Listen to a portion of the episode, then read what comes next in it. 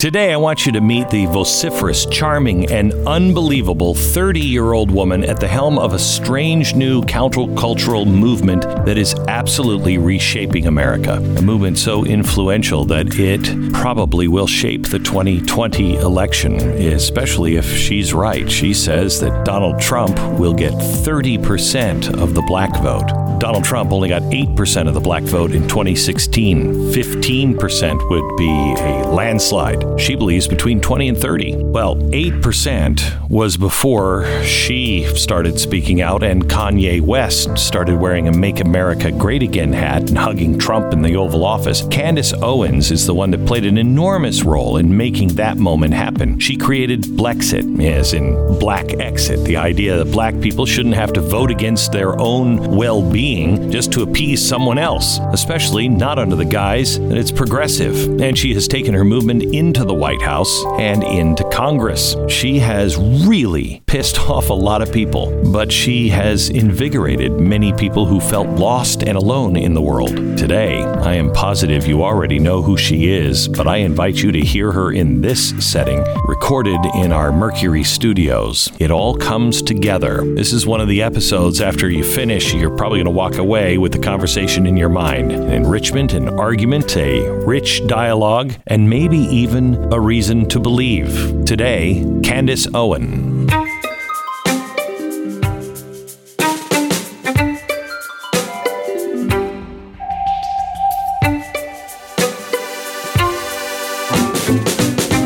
I am so excited to talk to you.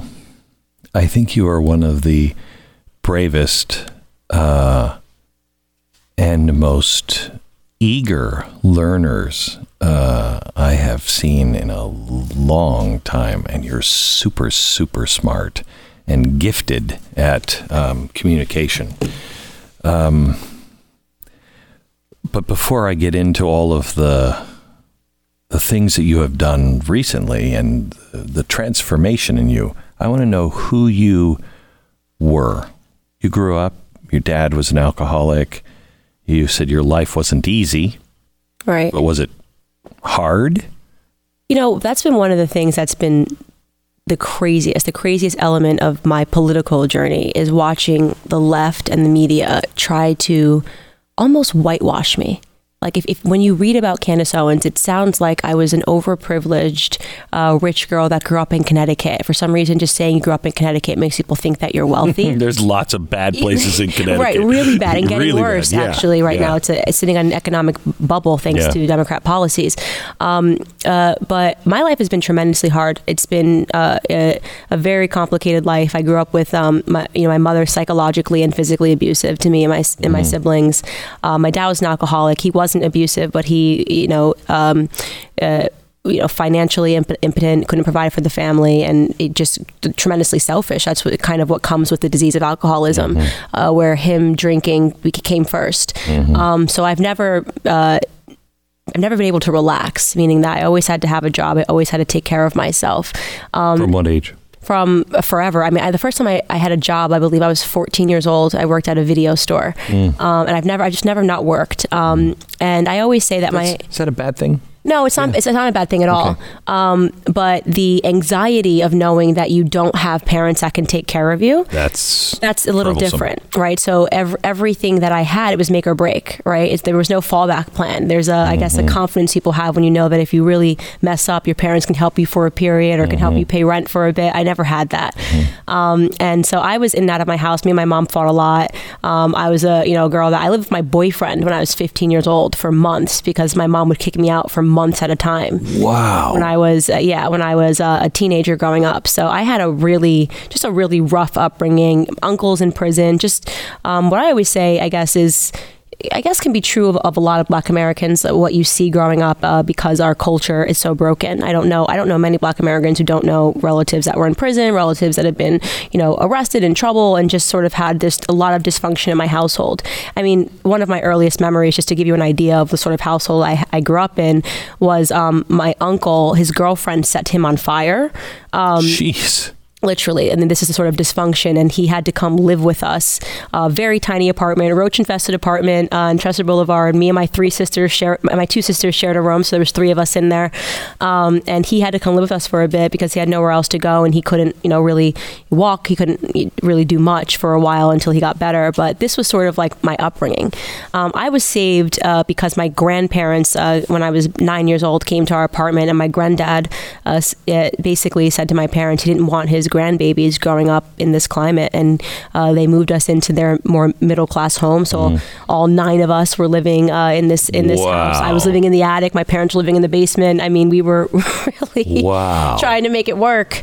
Um, and uh, it, it, my grandfather just had a different way of life.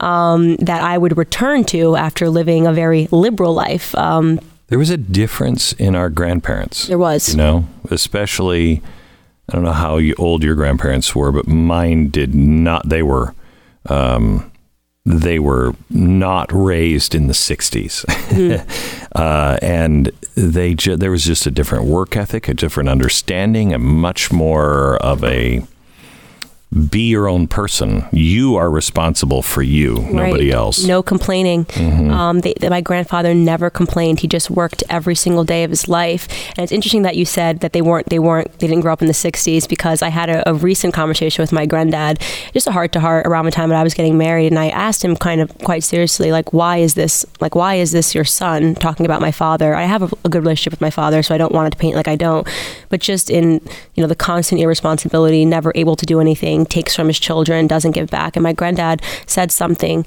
He said to me, it was the hippies. Mm. you know, it was the hippie generation that did this. Mm-hmm.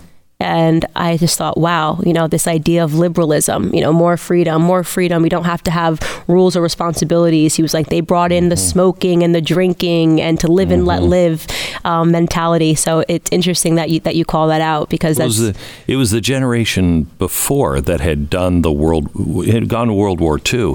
They came home after a depression, a war. They had seen horrible things. They had gone without for so long they have children. All of a sudden, we become relatively wealthy. Things are going well in America. And who doesn't want to give their child everything? Mm-hmm. And so they had nothing that was bad, nothing hard. And of course, that's the generation you're going to pump out. And I talk about that. I, I mean, I, I really believe in, in, my whole in my book. I actually wrote a chapter called "Over Civilization." What happens when when you achieve peace? Uh, mm-hmm. Uh, that's the period to watch out for. That's where things can go mm-hmm. really bad. Um, because when you when you're not actually striving to correct things that are actually bad, you'll start creating badness around you. Mm-hmm. Right? I think that there's something about the human spirit that we want to triumph. We want to end a war. We want to say we did something. Mm-hmm. Um, and like you said, they didn't have anything because um, things were good. And that's also for my generation, millennials, things mm-hmm. have been great. Great. So we're creating suffering around us, pretending to see it everywhere. So you said that uh, you returned to the way of your grandfather, but yeah, it took a while. It took a while. It did. what, what tell me about that period in your life. Yeah, so I always say to people, like, I took the most liberal route to conservatism. took a very liberal route to conservatism. Um, and I just, you know, I was constantly in trouble. I was always a very smart person. You know, I did well in school. Um, but I was, I was, there was an, there was an upset. Um, I felt like the world owed me something because so much of my life seemed unfair. Like to, the, parents that I had, it was unfair. The money that I didn't have, that was unfair. I had a, an education system that was telling me it was because the world is fundamentally unfair, um, and the system of you know capitalism in America and and white Republicans is making it unfair.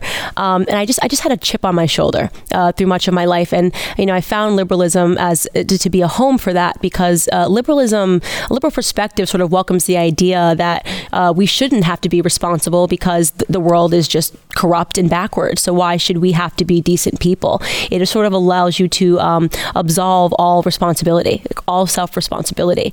Um, and I wasn't like you know know, I, I, I was, you know, partying, but not, not more than anybody else was. I, I, I just, um, I just, I was, I, was a bad person. I don't, I don't know how to say it. I just was a really bad person, a person that I'm not proud of. Um, mm. And uh, I didn't treat people well. I wasn't true to my word. Um, and I, I was mean. And, and that meanness came from an, an anger, a deep seated anger. Um, and then uh, what happened that sort of changed that around was first off, I got smacked with reality uh, when I left college uh, without a degree. Hmm. And uh, because my student loans got declined going into my senior year, but I had over $100,000 in student loan debt. Oh, my Bye and uh, we didn't have Bernie saying he was going to wave a magic wand and get rid of it. Right, right. Uh, so I hit the ground running, and th- th- my instinct to work has, was always there. My, my, grandfather just raised us to we just always worked. It's an Owens quality, as my granddad says. Mm-hmm. Um, and I hit the ground running in New York City, and uh, Oof, and in New York City, hundred grand, brutal, brutal. Sleeping on friends' couches. I mean, I, I was you know not doing well. Um, uh, babysitting here, and then I, I, had sort of a big break. Um, in that I just started interviewing for jobs as an assistant at private equity firms because I heard that you could make, you know, start out making 50K, you know, if you just were an assistant. And I was like, I can do this. I know I mm-hmm. don't have a degree. And I got hired on the spot at this firm and uh, it, it, really changed things for me because I just saw how much uh, my employers had and there was just an interest for me always in terms of wanting to make money, wanting to have, um, and uh, not you know just wanting to figure out how I could be wealthy, how I could how I could pay off my student loans, how I could have something, mm-hmm. and I just worked my butt off. Um, and then uh, the big thing that happened was my grandmother died. Um, and uh, it completely changed me because she was really the only maternal figure that I had. Um, my my my grandmother my grandmother deeply deeply faithful. And the last thing she said to me we were not expecting her to die. She was hospitalized for what was supposed to be 48 hours. Uh, she just said you know i worry about you. Um, i worry about you in new york city and you know i worry about the person that you're becoming. Uh, wow. and i said to her you know because i was being flashy. I have this expensive bag, and I thought she would think that it was all cool, and she just thought none of it was cool. Um, and I think our, she, our she, grandparents were not that not different. into it. She wasn't into yeah. my Stella McCartney bag. Yeah, yeah, yeah. Um, and it was her last word she ever spoke to me, and then she died. Uh, and it, it took a lot out of me. I, I, I mean, I, I still mourn my grandmother's death. Uh, it, it, was just it, it rocked my family because she was she she was the rock. Yeah. Um, and then I just I wanted to make her proud, you know? Um, yeah, so I, uh, I just You're still yeah, emotionally I still, I do. Yeah, I really do. My grandparents have been just incredible people. Um, so I just sort of uh, dedicated myself to just being a, a, better person, whatever I thought that was. What would, what would make my grandparents proud? What makes my granddad proud? Um, and I just, I, I, I, just, I changed, and I started really getting serious about, um, you know, not going out as much, uh, not partying, uh, really dedicating myself to getting myself out of out of debt, um, and understanding the people that they were in, con- in, in context of politics was they were they were deeply conservative. Um, they and they wouldn't say that. My grandma grandmother didn't care about politics, but they mm-hmm. were deeply conservative. So were they Republicans or conservative? apolitical, but they were conservative. Okay, yeah. Yeah, apolitical. They aren't, were not Democrats or Republicans. Aren't most blacks conservative? Conservative. Right. Right. They right. just don't vote We just way. don't know it. Okay. No one turns the lights on and says okay. everything about about the way you were raised is actually conservative. How do you how do you miss that though? I mean, it's right. it's so clear. Right. Yeah. You know, it's it's funny that you asked that because I've thought deeply about this, obviously, and it's so what the left has done. You have to give them credit for just how brilliant they have been. They've executed executed a perfect, a royal flush on mm. Black mm-hmm. America, um, and what they did was, uh, which started in the '60s, obviously, with Lyndon Baines Johnson, and the Great Society Act uh, the breakdown of the family, uh, marrying Black America to the government. Don't mm-hmm. marry your mm-hmm. baby daddy, marry the government. We're going to give you mm-hmm. more money. Don't you know if there's no mm-hmm. man in the household? Um, everything starts there. Uh, when you when you remove the bedrock of the family, uh, there there's still an instinct to pursue paternity and maternity elsewhere. So where where did the kids get that maternity and paternity? Uh, the streets. You, you, the kids race to the streets. They they culture. Mm-hmm. Why do you think the left has invested so much time in having a stranglehold on culture? Mm-hmm. Uh, and this is why culture is so important. And this is what conservatives, Republicans missed, right? Mm-hmm. Uh, how important culture is. Mm-hmm. Uh, Andrew Breitbart knew, right? He said politics, famously, politics is downstream from culture. And he mm-hmm. uh, so accurate in saying that. And so Black America invested heavily in culture because we, they were no longer sitting around the dinner table and learning from mom and dad. Uh, they were being raised by Jay Z, by Beyonce. Uh, uh, by whatever rapper they idolize, whatever uh, um, hip hop artist they they idolize was was now raising them, and the left and the Democrats put all of their eggs in that basket. And this is why Hillary Clinton had Beyonce and Jay Z uh, Mm-hmm. uh, dancing with her a few nights before the before election night. Uh, even though I'm sure she cannot name even one Jay Z song or even one Beyonce album, Right. and one might even be called Beyonce. She wouldn't be able to do it, right? She wouldn't be able to do it. Um, but they they understood that. And uh, and then the the second element was is is to make sure who else raises the kids. If it's not the the um, hip hop artists, you, you're being raised in school. The left has a stranglehold on the education system. Uh, uh, Jesse Jackson showing up at Stanford, hey ho, hey ho, Western civ has got to go. Now Western civilization isn't taught, right? So it was perfect. It was a, they, they were able to brainwash um, an entire generation, generations um, of black children by by those two uh, those two pathways, education and, and culture. I knew you hated LBJ, and I do too. there are a few presidents that stick out. Jackson, uh, the second Johnson, the first Johnson is pretty bad too, uh, uh, and Woodrow Wilson. But LBJ, I have a theory on, and I want to pass it by you and see what see what you think. How did the guy who stopped the Civil Rights Act in uh, 1958 or 59, he stopped it. He was the one who blocked it in the Senate. He was so unbelievably racist. Um, he hated black people. How did that guy bring all of this to the table and say, we're going to heal, we're going to free people, we're going to heal people? I think that he and those who wrote that knew exactly what they were doing. Glenn, of course, Right. and like I say, But there's no history of that. There's Well, there is no history. record. There's rewritten history. Yeah. if you ask the average black person, when I got out of high school, if you had asked me, Candace, who is the greatest president of all time, I would have said Lyndon Baines Johnson. It is taught, if you are a black American, Right. that Lyndon Baines Johnson Right. saved you. But I'm telling you, there is no record. I've never seen the record, anybody. The record is what you learn in school. That is the. Of course, there's a record, Glenn. I learned the record. What are you Right. talking about? Right. You But- mean the research you do outside of the education system? That's right. You think that matters? right. They have 18 years. Uh, well, I got you know, not if if your children go to preschool, they have 15 years to pollute your children's minds. You know, Mm-hmm. uh, with whatever they want. 15 years. Imagine sending your kids to indoctrination camps for 15 years. That's what we do. That's the challenge. We have to be able to reverse 15 years of indoctrination, right? This is this is the left is brilliant. Lyndon Baines Johnson was brilliant, right? You cannot discount the fact that they have been absolutely brilliant. When I study LBJ and I just go, how is it possible, Candace, that you would have answered the question that he was the greatest president ever for Black America? He's one of the worst. He was an avowed racist. Oh, he was openly awful. racist. I mean, I, and I talk about, I really talk about this in my book. Um, the things that he would say. He he had a, per, a, a black person he wouldn't even call uh, by by their first name because it didn't matter, Mm-hmm. right? Uh, I, I'll have those niggers voting Democrat for the next two hundred years, right? Th- there is a clear record that the man was an avowed record, well, was an avowed racist. But here's the thing, Glenn, he was right, right? He did it. He, he did it. He married Black America to the Democrat Party, right? So and, and evil. for that, it's evil, but it's brilliant, right?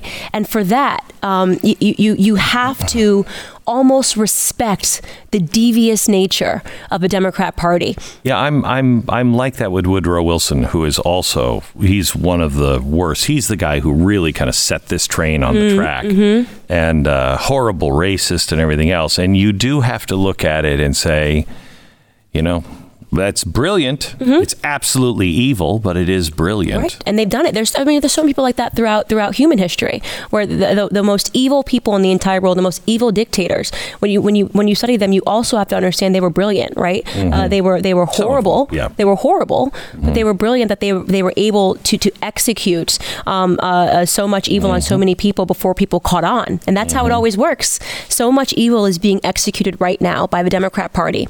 Um, uh, uh, upon Black America, and so much evil has been executed since the 1960s, and before that too. You know, really, when we're talking about welfareism, it's, it really starts with the New Deal and FDR, right? That was sort of the first time you started seeing Black America go, whoa, whoa, maybe you know, the Democrats have our best interests at heart, um, and L- LBJ just took it to to a whole different level.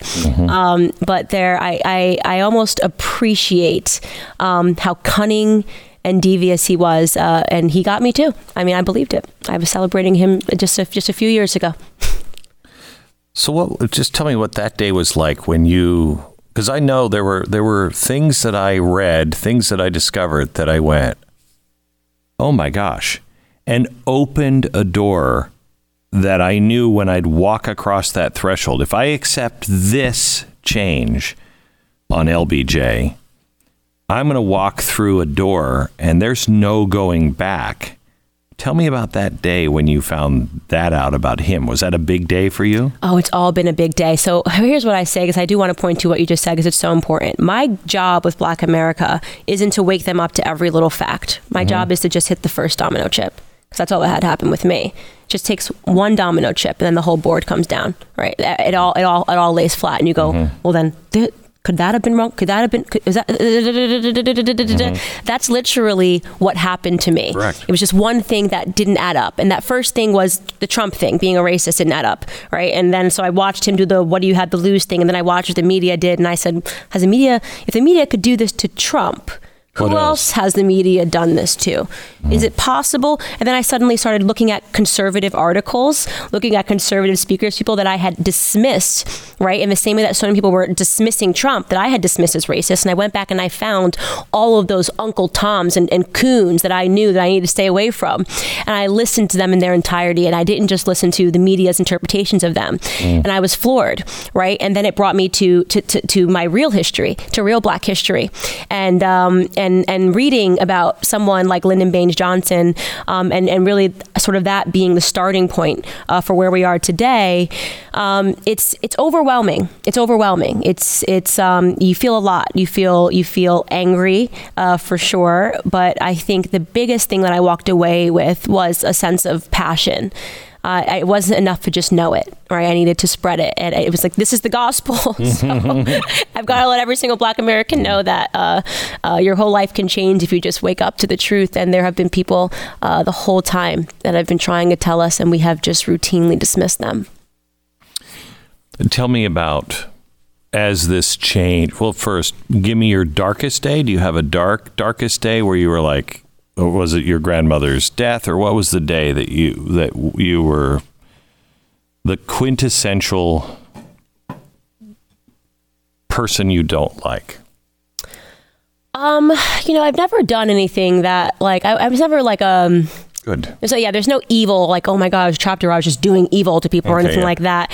I just when I said I didn't like who I was, I was just I was pretending. Right. Okay. And I think that that kind of goes hand in hand with being a leftist. Like you're pretending that you feel woke and feminist, and because you don't have a man, you're doing everything, but you're not actually happy. Sort of. You know, Mm-hmm. Right. that was Yeah, sort yeah, of yeah, what I yeah, was doing, Yeah. yeah, living a lie. living a lie. So tell me the day, the first day where you saw it in your grandfather's eyes that he was not just proud of you because you've always been great, but he's proud of you because you've turned a corner and you're turning into an amazing woman.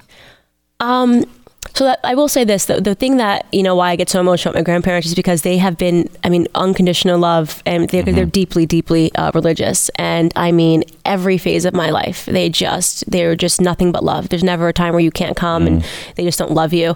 Um, but when did I, I, I make my my grandparents proud? It's unfortunate that you know my grandmother's not alive for this, but um, you know my grandfather. It was something that just deeply, up- you know, used to always really upset my grandfather. Uh, he just has this thing about women drinking. He does. He's never drank his entire life. My grandmother never drank. They never, you know, did any of that. But he just, it's just something that just really bothered him. Um, and uh, you know, I, I don't drink alcohol. Uh, I did for the six months leading up to my wedding, but I, I quit.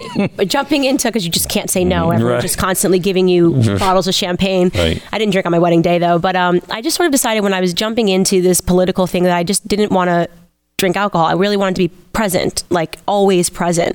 Um, and I remember sort of talking to my grandfather, and I get on the phone with him and ask him more questions about his childhood, his upbringing, what he lived through, what he saw, and um, there was you could just sense that. Um, the, just based on the questions I was asking, uh, that he knew that I was there, right? That I was like, there it is. There, finally, I have um, a, a, a, true a true legacy, um, and uh, it, it's been just a beautiful thing to really be able to appreciate everything that my grandfather knows, his wisdom, everything he lived through.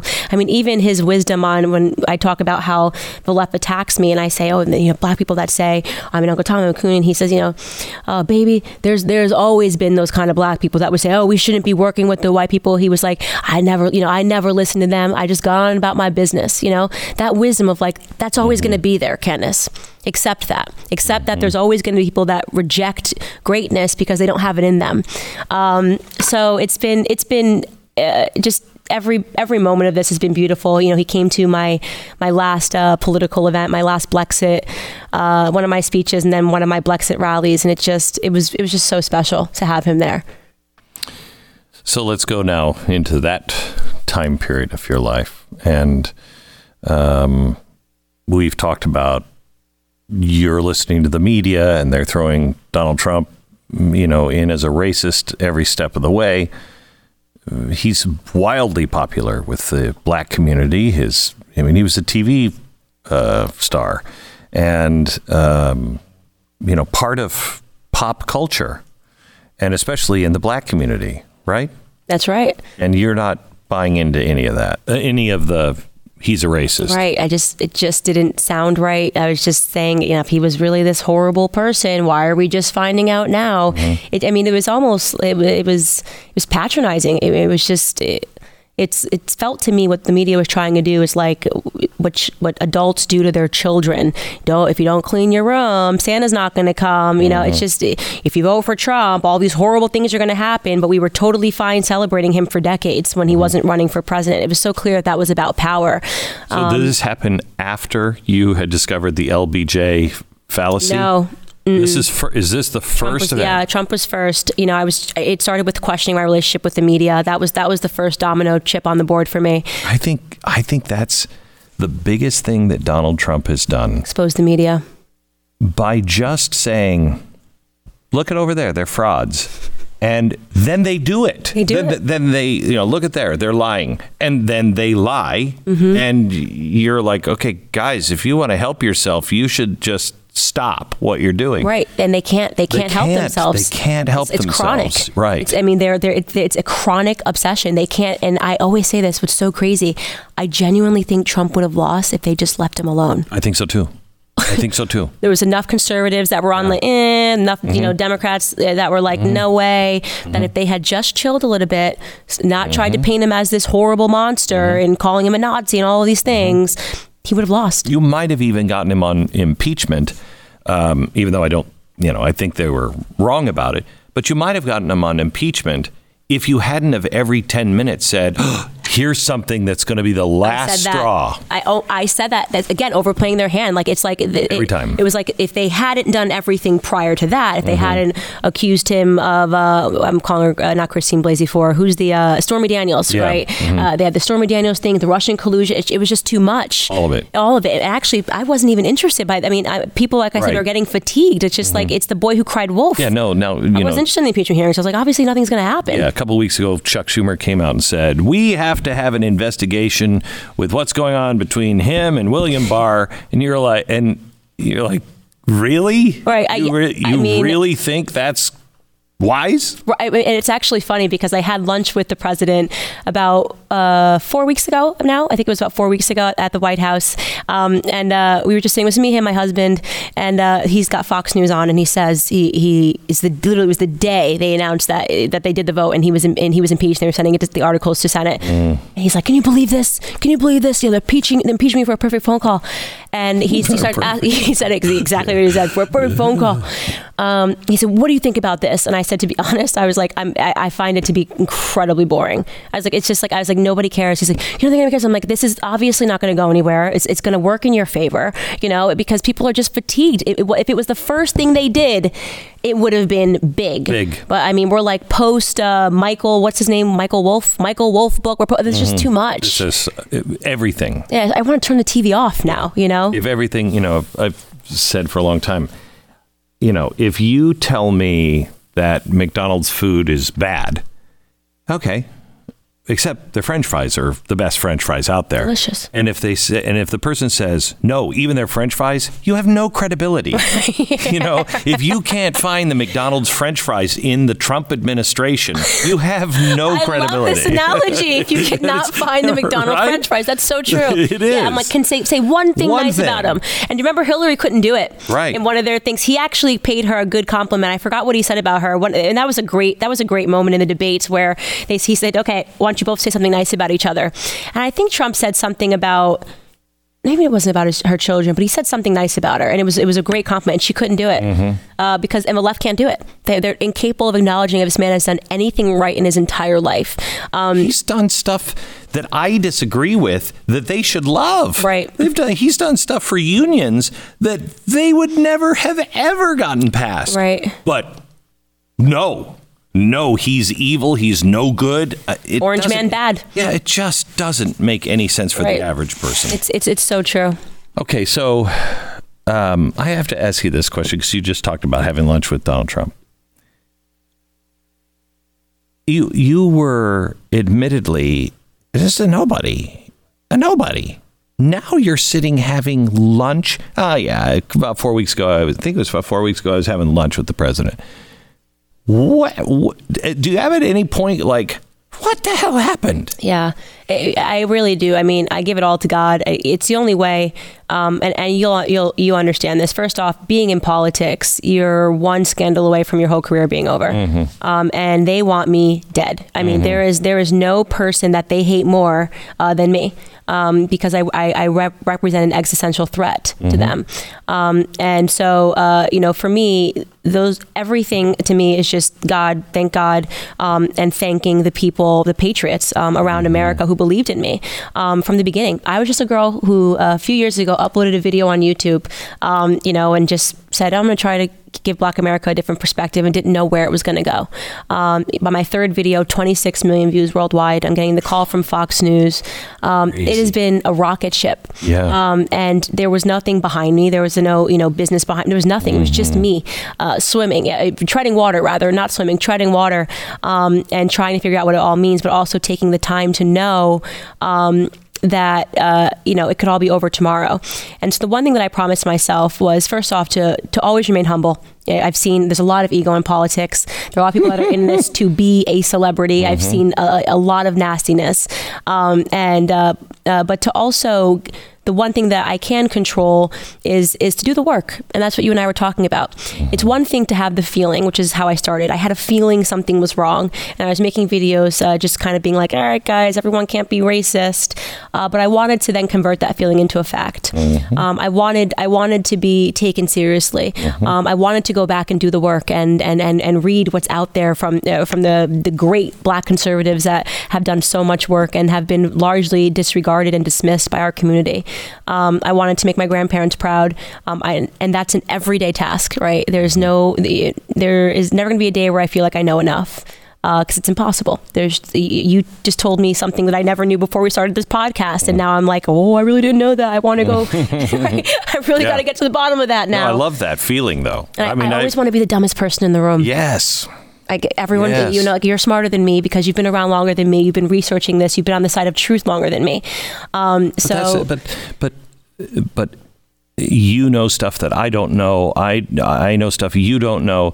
That's that's the problem I think with progressivism is um, when you are told not to talk to somebody, um, or you take this this attitude that I'm just smart and they're stupid.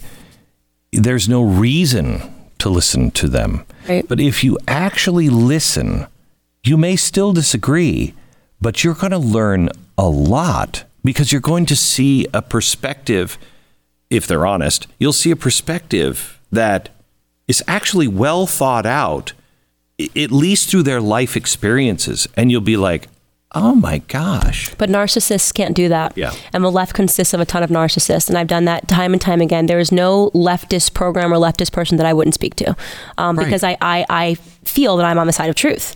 Right? And if I'm not, I want to know mm-hmm. because I'm I, I, am humble enough to say I'm, I'm wrong and I want to pivot that and get smarter mm-hmm. at that. They stay in their bubbles because they're they're arrogant and they're narcissists, and this is why Hollywood is a perfect breeding ground for leftism because a lot of them are narcissists as it is. Um, it's a culture of narcissism, um, and uh, and so it becomes very easy for them to preach uh, and to say we're all right and to stay in their comfortable spaces, uh, but they they never come over to the other side. If you were so certain, right, so certain that what you knew was gospel and it was right, why not? Why wouldn't you want to go into every mm-hmm. single room to say it? Mm-hmm. Why doesn't Al Sharpton want to get into a room with, with Larry Elder? He's been trying to debate Larry. Larry Elder's been trying to debate Al Sharpton and Jesse Jackson mm-hmm. for decades. They won't do it because they know they're lying right? They know that Larry Elder's telling the truth. Um, and the mask slides off when they get into the room with people um, that are willing to call them out and, and know the truth.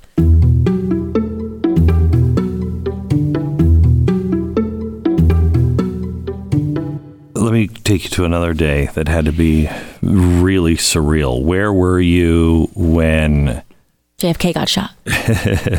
when when Kanye tw- uh, tweeted your name? Yeah. Um, so that story is way crazier than people even realize. So I had signed uh, to work with Turning Point USA, um, and when Charlie Kirk and I got together, uh, Charlie was just the most he didn't know anything about culture. And Charlie wouldn't have known culture if it walked up and punched him in the face and said, Hey, I'm culture. Right. I mean, it was bad. He didn't know the difference between Jay Z and Kanye.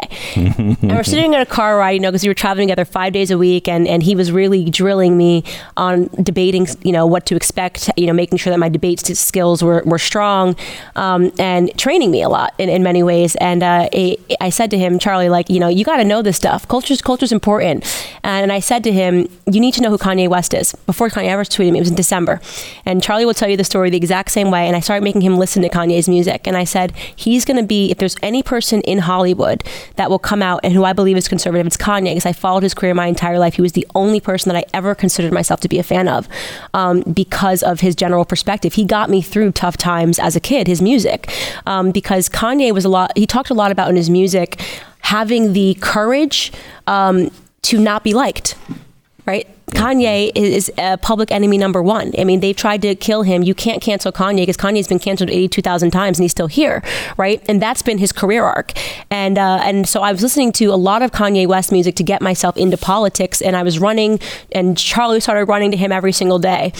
Three months later, we're both listening to all Kanye music, and um, I was telling this to Nigel Farage's assistant, of all people, that I loved Kanye West Two days later, Nigel Farage's assistant sends me a screenshot of Kanye West um, tweet. I love the way Candace Owens thinks, and I thought it was a joke because I was like, okay, I don't. Maybe this is like British humor. Like I don't. I literally, I was like, this is weird. Like I was like, I don't really understand why he, why he, why, humor. like I don't understand why he photoshopped. Okay, right. you get it. Like I like Kanye, mm-hmm. and then I went. Is there any chance this is real? And I went to Kanye's Twitter feed and I scrolled down and I saw it, and I can't even describe to you the feeling that I felt there. That had to be amazing. It was just like, you know, when you feel like the universe is conspiring to assist you one of those moments. Because mm-hmm. uh, I just knew he, I knew he was conservative. I knew it. Um, and uh, it, and uh, I, I, was just I, cr- I think I cried. I was just so like shocked, and um, I tweeted back at him like, you know, uh, please can we meet? And we did. You know, I flew out to Los Angeles, met with him, met with his wife. We went to Uganda together, um, and it, it, was he was exactly what I was expecting. In the same way that Trump is exactly who you think he is, Kanye West is exactly who you think he is. He's not. There's not a behind closed door Trump, mm-hmm. and there's not a mm-hmm. behind closed door Kanye West. Mm-hmm.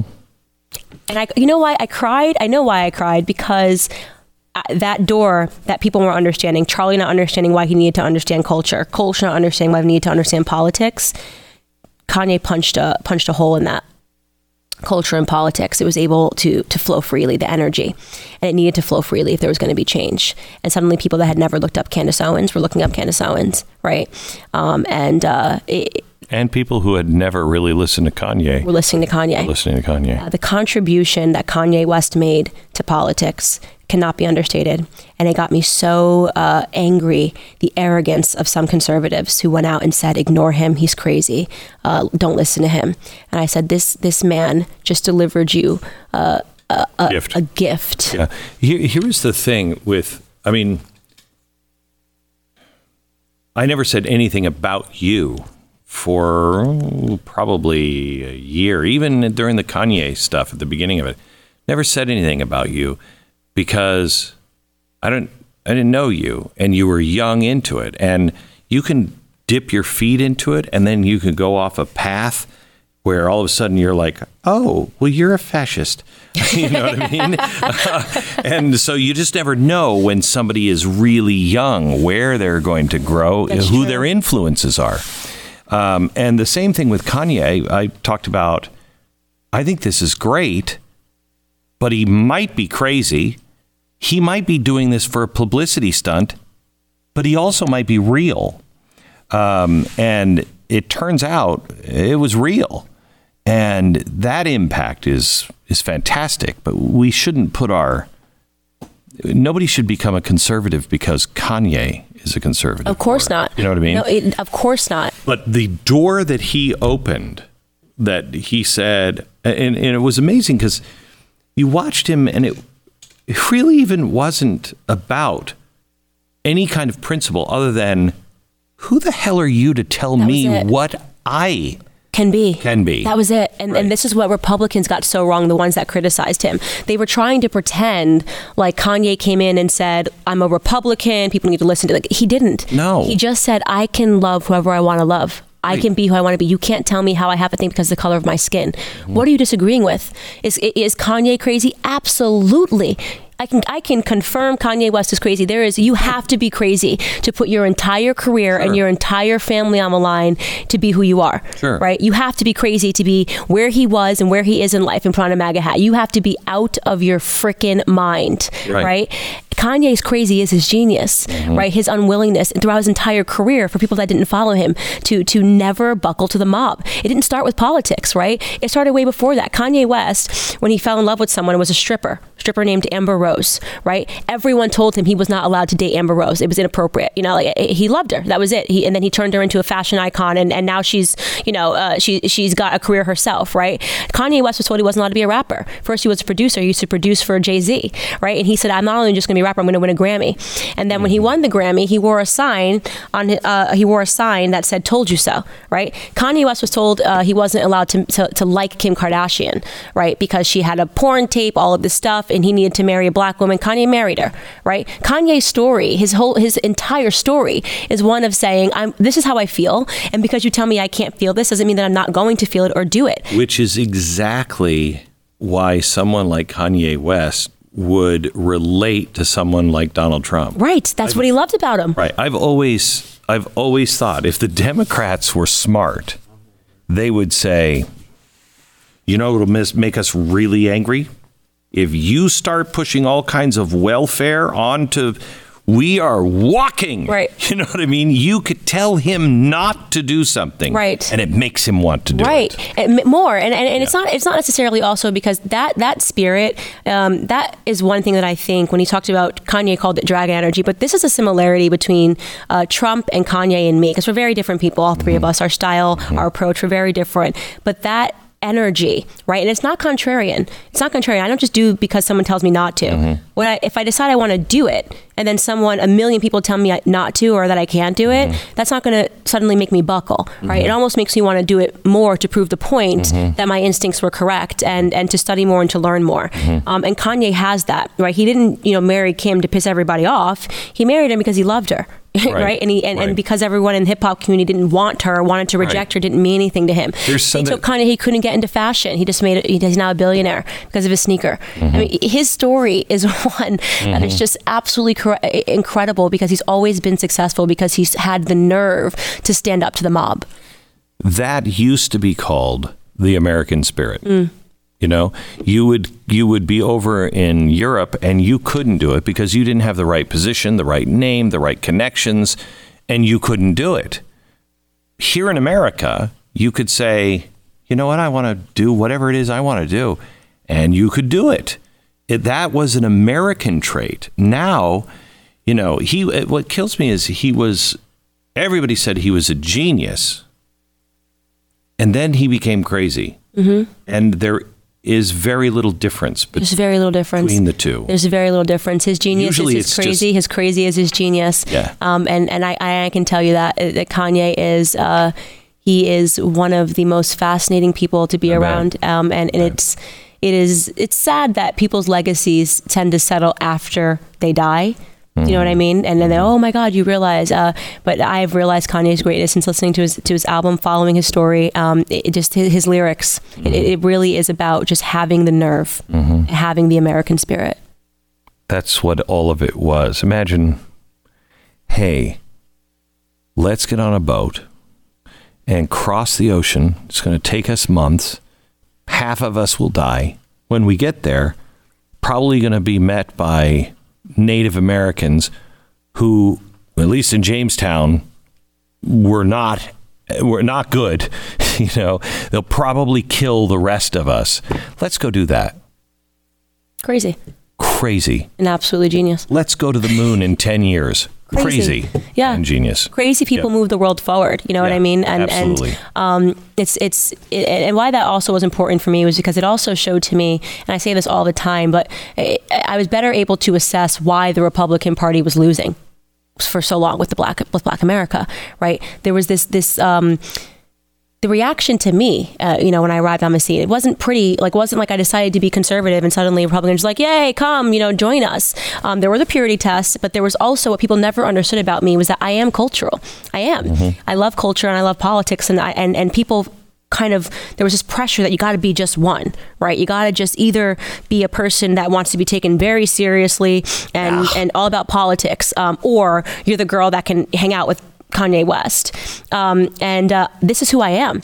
I'm, I'm a girl that's super intellectual, but I love culture. I pay attention to culture um, and I communicate culturally to people. And I think that that's what people gravitate towards. Um, and And it- it's what the Republicans have always missed Mm. since Ronald Reagan. absolutely. And, and Trump, by the way, Yeah. cultural. Yeah. Um, let me talk about one one other name. What the day was like when you realized that your name was in the manifesto of the guy from New Zealand that killed fifty people. Yeah. What was that day like? So I've never actually talked about this. So um, I had just gotten engaged, um, and uh, I was in London at the time, and I was m- really meeting my husband's parents and family for the first time. So it was already a very stressful like trip for me. Um, and my fiance and I were sleeping in bed, and at about three thirty, four a.m., my phone starts zinging like crazy, and like you know when it sort of jars you out of uh, you know when you go something's going on. I look at my phone, um, and. Uh, Charlie's publicist uh, had messaged me and said, "You got to issue a statement ASAP." And I said, uh, "Groggy, I'm like, issue a statement for what?" And he's like, "The mosque shooting in New Zealand." I think he's like being funny. I'm like, "What the hell would I, Candace Owens in America, have to issue a statement about the mosque shooting in New Zealand for?" So I go on to Twitter and I- my it's just explosive. It always explosive, but this was like all the journalists like and Candace inspired uh, a mass shooting. And I, the first thing I wrote was like, "LOL, are you like are you crazy? Like this is just this is so crazy. You you can't even think this is like I've I, it was." It was too crazy to even try to understand the crazy, you know, and then it was it was real. Suddenly, I, you know, it was my name was being spoken about internationally. I had requests from the every everywhere in America, MSNBC, CNN, everywhere in, from France uh, uh, to Asia. I mean, it was just completely crazy asking me to issue a statement, and I eventually did.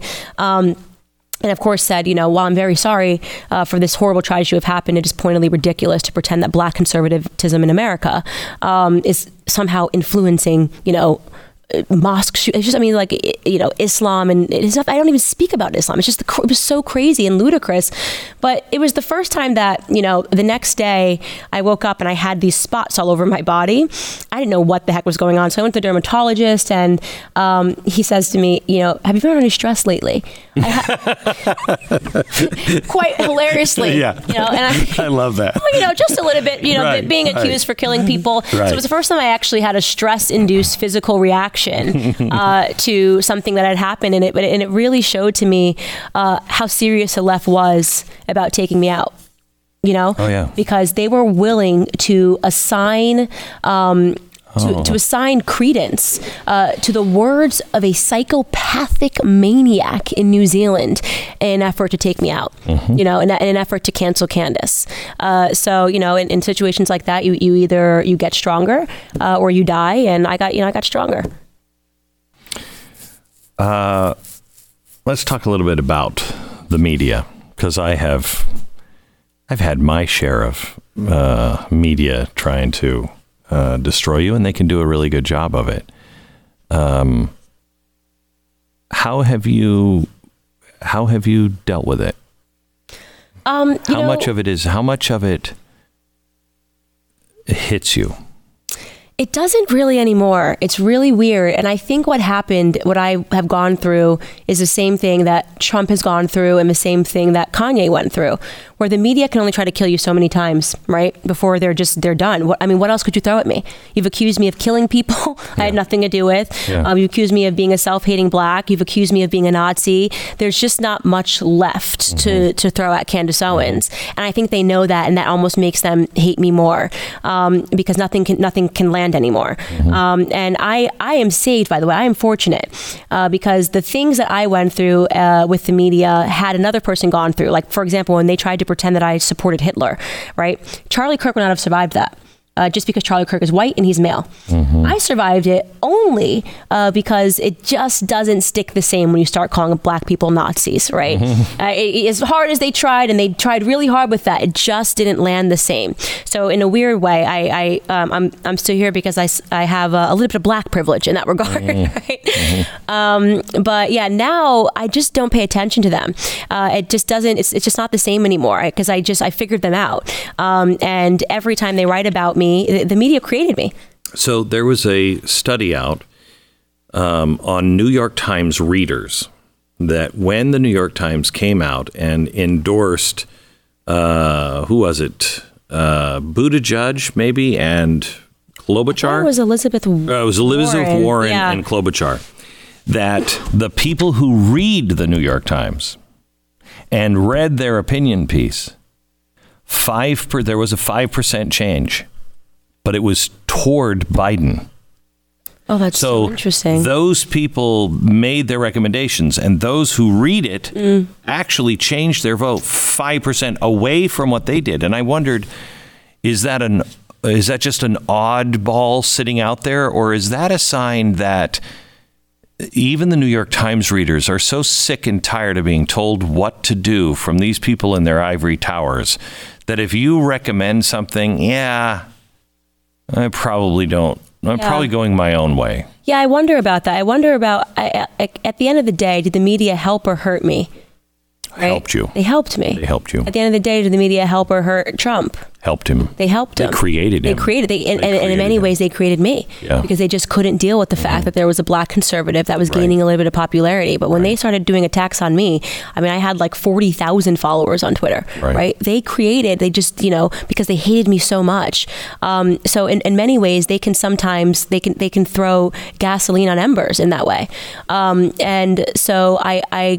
I owe part of why I'm here to the, the mainstream, the leftist mainstream media hating me. But do you think that they have so overplayed their hand that I mean, I think they really think they can affect an election Mm-hmm. still, So, and I don't think they can.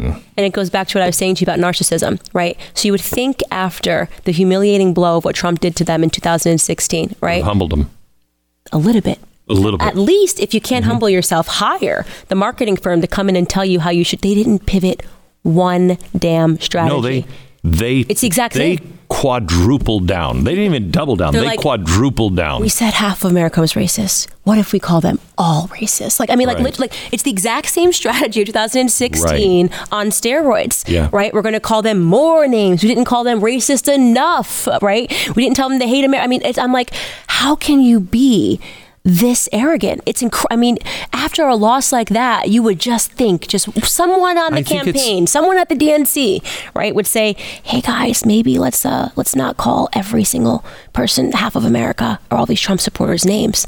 You can you can run a I campaign without doing they've doing made it personal. Um, and I think that, I mean, I lived in that world for a while.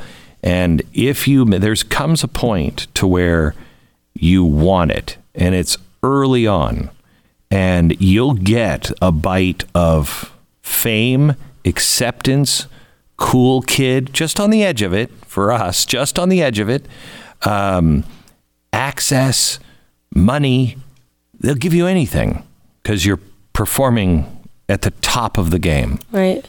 And the minute you go, this is kind of cool, you're dead if you don't get out. Right. Because It doesn't stay. Okay. You always have to top. Mm-hmm. And so you will do, and after a while, you'll make one little compromise, one little compromise. And before you know it, you're not that person anymore. Right. You know what? That that's actually the story of Beto O'Rourke. Yes. Yes. You just nailed that story because I mean Yes. that is that his arc. I mean he just went from like he just was chasing that feeling of almost beating Ted Cruz and the crowd, and then by the end of it, he was like this weird rambling leftist. It I was what like, even it-? I mean, what take your are- guns. I'm like, what do you do? You even believe Right. that? You're from Texas. What do you? Come on, man. Like, what are you Right. saying?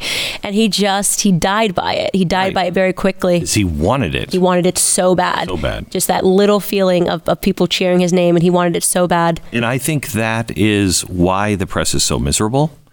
They want it. This Hollywood too. They want it. They got it, and it's empty. Right.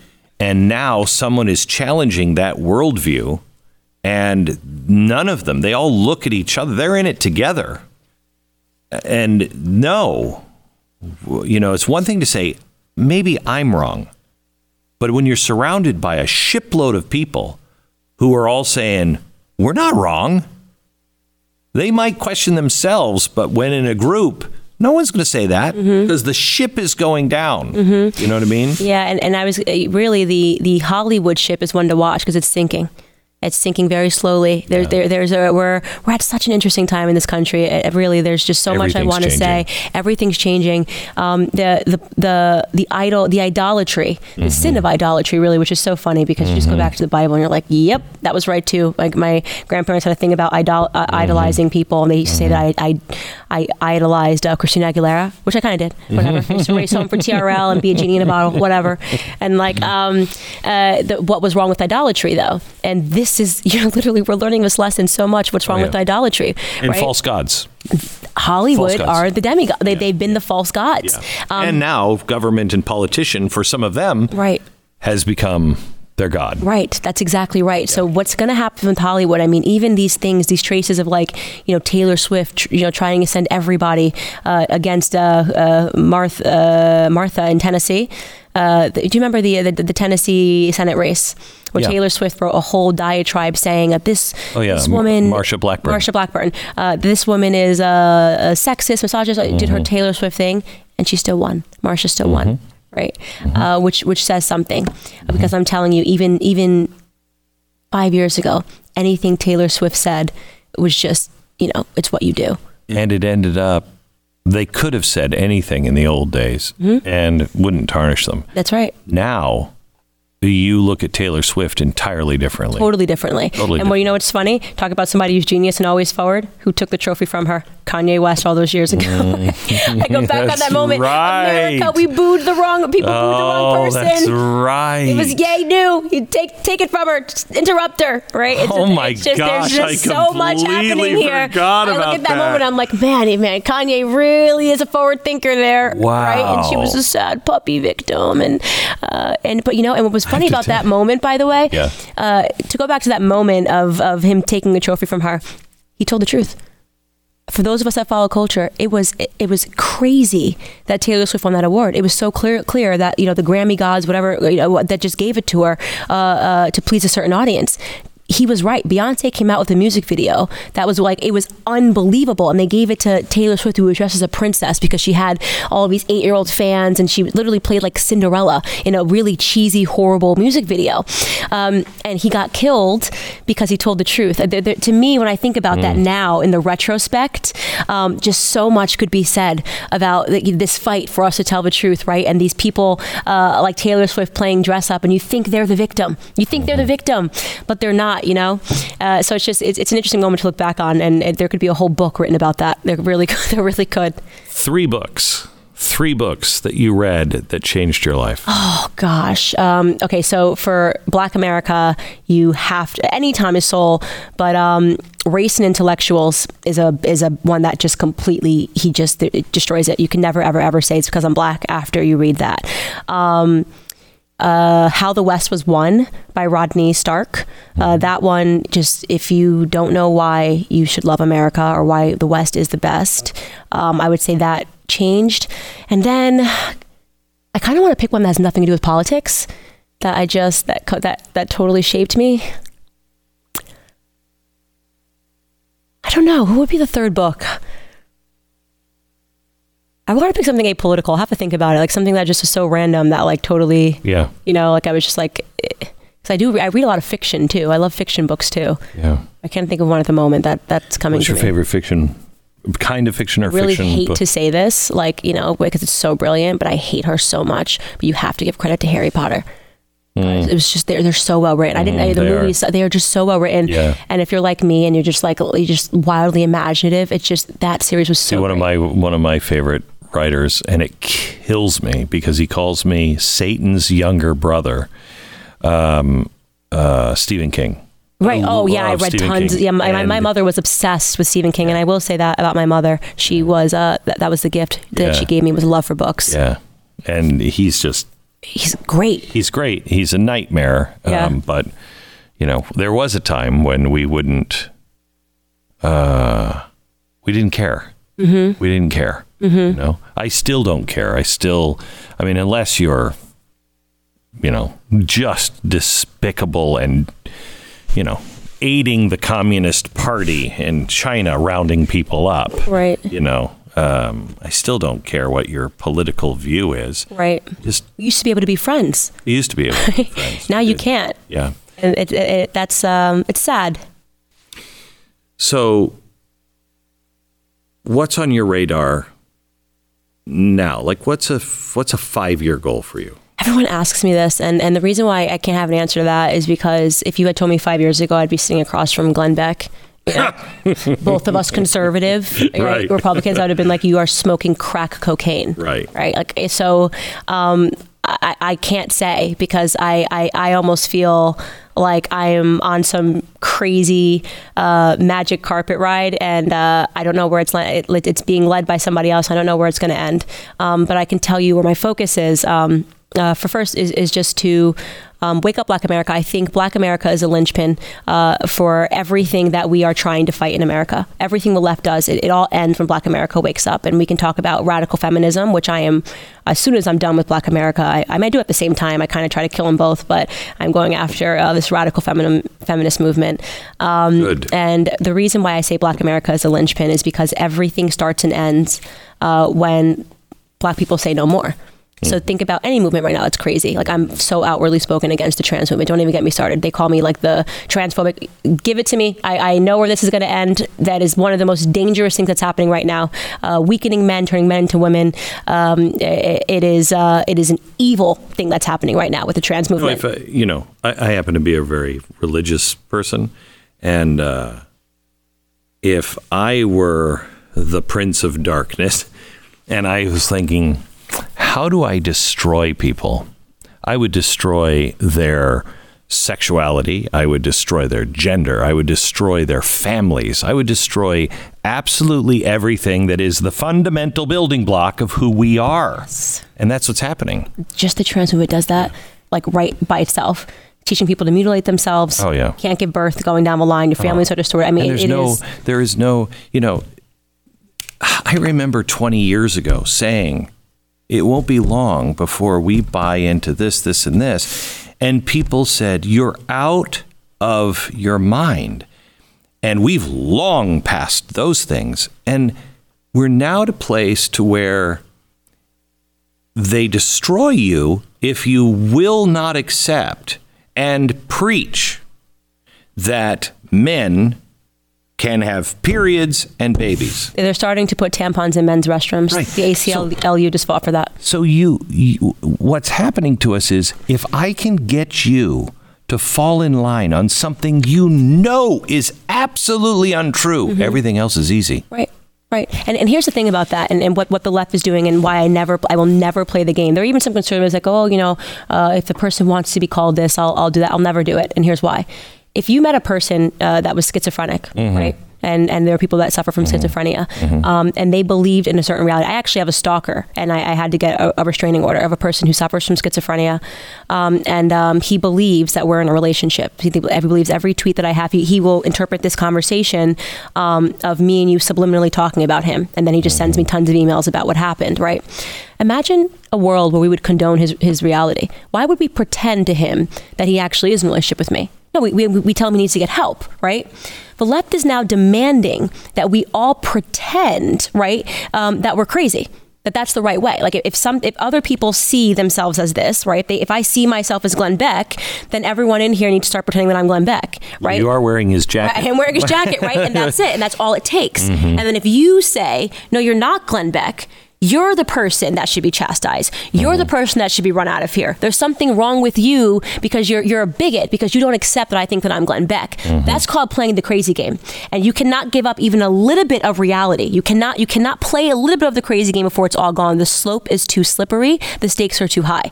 So when I see a man, I don't care what he thinks he is. I acknowledge him to be a man. You know, I, I when I see a woman and I, I, don't care what she thinks she is, I acknowledge her to be a woman. Right? Get well soon. I, I want you to get help. I don't think people should be, you know, harmed because they're suffering from mm-hmm. from from various disorders and mm-hmm, diseases. Mm-hmm. Um, but the the left, what they're doing right now, and in trying to make things that are are, are false, right, patently false. Um, to force us to accept it as reality, it is it is so dangerous. It is. So I don't know why dangerous. people don't understand political correctness. Just those two words are terrifying you have to be correct with the political class. So, who has power? What do they say is correct? And that's all right for you to say. That's that's that's what had Galileo locked into a tower. Mm-hmm. He mm-hmm. would not mm-hmm. say what the political people say is true is true. Mm-hmm. They are they are politically and factually uh, um, incorrect. Right. You know, you can be politically correct all you want, but that leads to a flat earth. And how people don't see that, uh, he's not politically correct. Good. so the, the definition or the, a synonym for political correctness is lie. That's what it means. Political correct means lie, right? Be politically correct, lie. Right? don't don't tell the truth. Be, you need to be politically correct. Political correctness is is, is a word for a lie, mm-hmm. right? And I won't I won't lie, mm-hmm. right? So th- there's a difference between polite, right, mm-hmm. and political correctness. Being and, and we we associate too many, especially early on, associated being polite. We are polite people. We mm-hmm. don't want to hurt people's feelings. We don't. I want to get along with everybody. Right. And you know, so if that word makes you okay but then it gets to be crazy. Wait, wait what? Mm-hmm. You're now a big, beautiful butterfly, and I have to call you a butterfly? Right. You're no. You know, it's funny because there's a story that my parents tell me when we lived in the in that uh, when we when we were super poor and we were in this elevator going up to the 14th floor, which is where we lived. Um, and I was I I think I was five years old or I was four, and they stepped in the elevator. My mom and dad got the mail, and uh, last second, a hand went in. You know, the elevator was about to close, and it was a guy, and he was really, really, really, really fat, like beyond, like clinically obese. I don't remember the story at all. My parents mm-hmm. just tell me it, um, and instantly, my parents tightened up because I you know, kids, forget it, you know, oh, know. forget it. So they oh, knew, no. and they, and I was hitting my, my, my, my dad's leg and saying, you know, guys, guys, guys, pay mm-hmm. attention. They were ignoring me. And mm-hmm. I just mm-hmm. said, look he's so fat like he's so so fat right so the the what, why i'm telling that story is because children naturally have no political correctness they are they are mm-hmm. the most honest people in the entire mm-hmm. world and parents teach them to be polite it is impolite right for me mm-hmm. to be in an mm-hmm. elevator and tell a man that he's fat right mm-hmm. but it is political correctness which means a lie for me to look up at that man and say you're skinny mm-hmm. right that's mm-hmm. the difference. That's and not dangerous. That's, that's dangerous, right? Mm-hmm. That's a totally different thing to be mm-hmm. telling people that they need to now start, you know, playing the crazy game. Mm-hmm. Um, so a lot of where where my career is going is is is really focusing on a lot of what the left is doing and correlating it to Black America because I think everything starts and ends with Black America. If you tell a Black mother that you've been calling her son Michael uh, uh, Susan all day at school, it'll the, the whole calling kids, letting them pick a donut at school ends. Ends when black moms stand up and say enough is enough, right? Um, uh, the, the, any of the radical feminist stuff, as soon as black America says no to it, because what the left has done is they've used black America to be able to do everything. That's why they, they, they, posit they, they, they position it to black America first and foremost, right? Get on our side about this. This is for you, right? We're trying to help Me Too movement. They said originally it was supposed to be about, you know, helping, helping, helping black people. Everything they do is about helping black people. Well, what happens when the victims say no, thank you. right? Then you're looking at what it is a bunch of rich, liberal, elitist, uh, you know, white Democrats that are trying to control the entire world. So remove the victim class. I have a um, a good friend who used to be uh, an intern of mine, ended up being my assistant for a while. Uh, he went to Columbia University. Uh, he was interning for me when he was in Columbia. He's a black guy, smart, smart, smart, smart, smart. And um, uh, I told him when he started interning, I said, do not tell them you intern for me. Don't, don't. And he's like, oh, I'm not a stupid man. I know that. And uh, so he didn't say anything his, his whole time, two years, never said anything to them. It was the last semester before he graduated. And uh, he came in one day and he was just shaking mad. He was so mad and uh, the the professor had decided to use the class time to um, ask the students to compare me to which dictator. Would it be Pol Pot? Would it be Hitler? Would it be Mao? I mean, literally for an hour, and they discussed it. And he couldn't take it anymore. And he raised his hand and he said, "I said, oh, John, you didn't, you didn't." And he said, "Oh no, I, I knew exactly what to say that shut that conversation down. And I said, What? And he said, I raised my hand and he said, I think he's more like Martin Luther King. and the professor who was white didn't know what to do, was like, okay. Um, and they moved on. That's it. It's true. I mean, that, that's just the power. took it away. Yeah, Took that it is away. the power that Black America has Yeah. because we have been used Yes. as the victims. Yeah. As soon as the victims say no more, what do you, what do you what are you doing? Then you just look like you look crazy. You Mm-hmm. you just look crazy. So um, that's really my focus. I think really, and I say you can save America if you save Black America first. That's that's why I believe that because the left has given so much power to Black America, all of its power. It, it- they're they're completely dependent on Black America. I want to end with this. I saw you speak. I've seen you speak on video before. From the beginning, I've watched you from afar. The difference a year has made with you is remarkable. And I saw you speak, I think, in December of last year. And uh, I sat out in the audience and I just watched you. And uh, I think you are one of the most powerful speakers I've seen, and uh, I I honestly believe, and I'm not going to ask you anything about this, but I honestly believe, uh, if I were the left, you're Michelle Obama uh, in spades. I mean, you're just every hand. You're Michelle Obama. You have that kind of power. You know culture. You're well spoken. You're smart. You're likable. I can't wait to see what you do with the opportunities you've been dealt and the work that I know you're putting in. You have a very, very long and bright future. I'm excited to see it.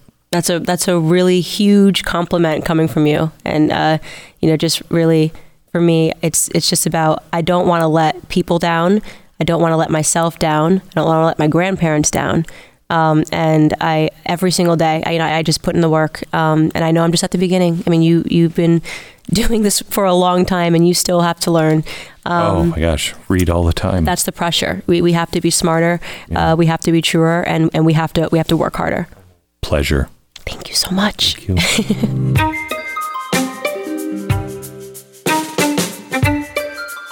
Just a reminder I'd love you to rate and subscribe to the podcast and pass this on to a friend so it can be discovered by other people.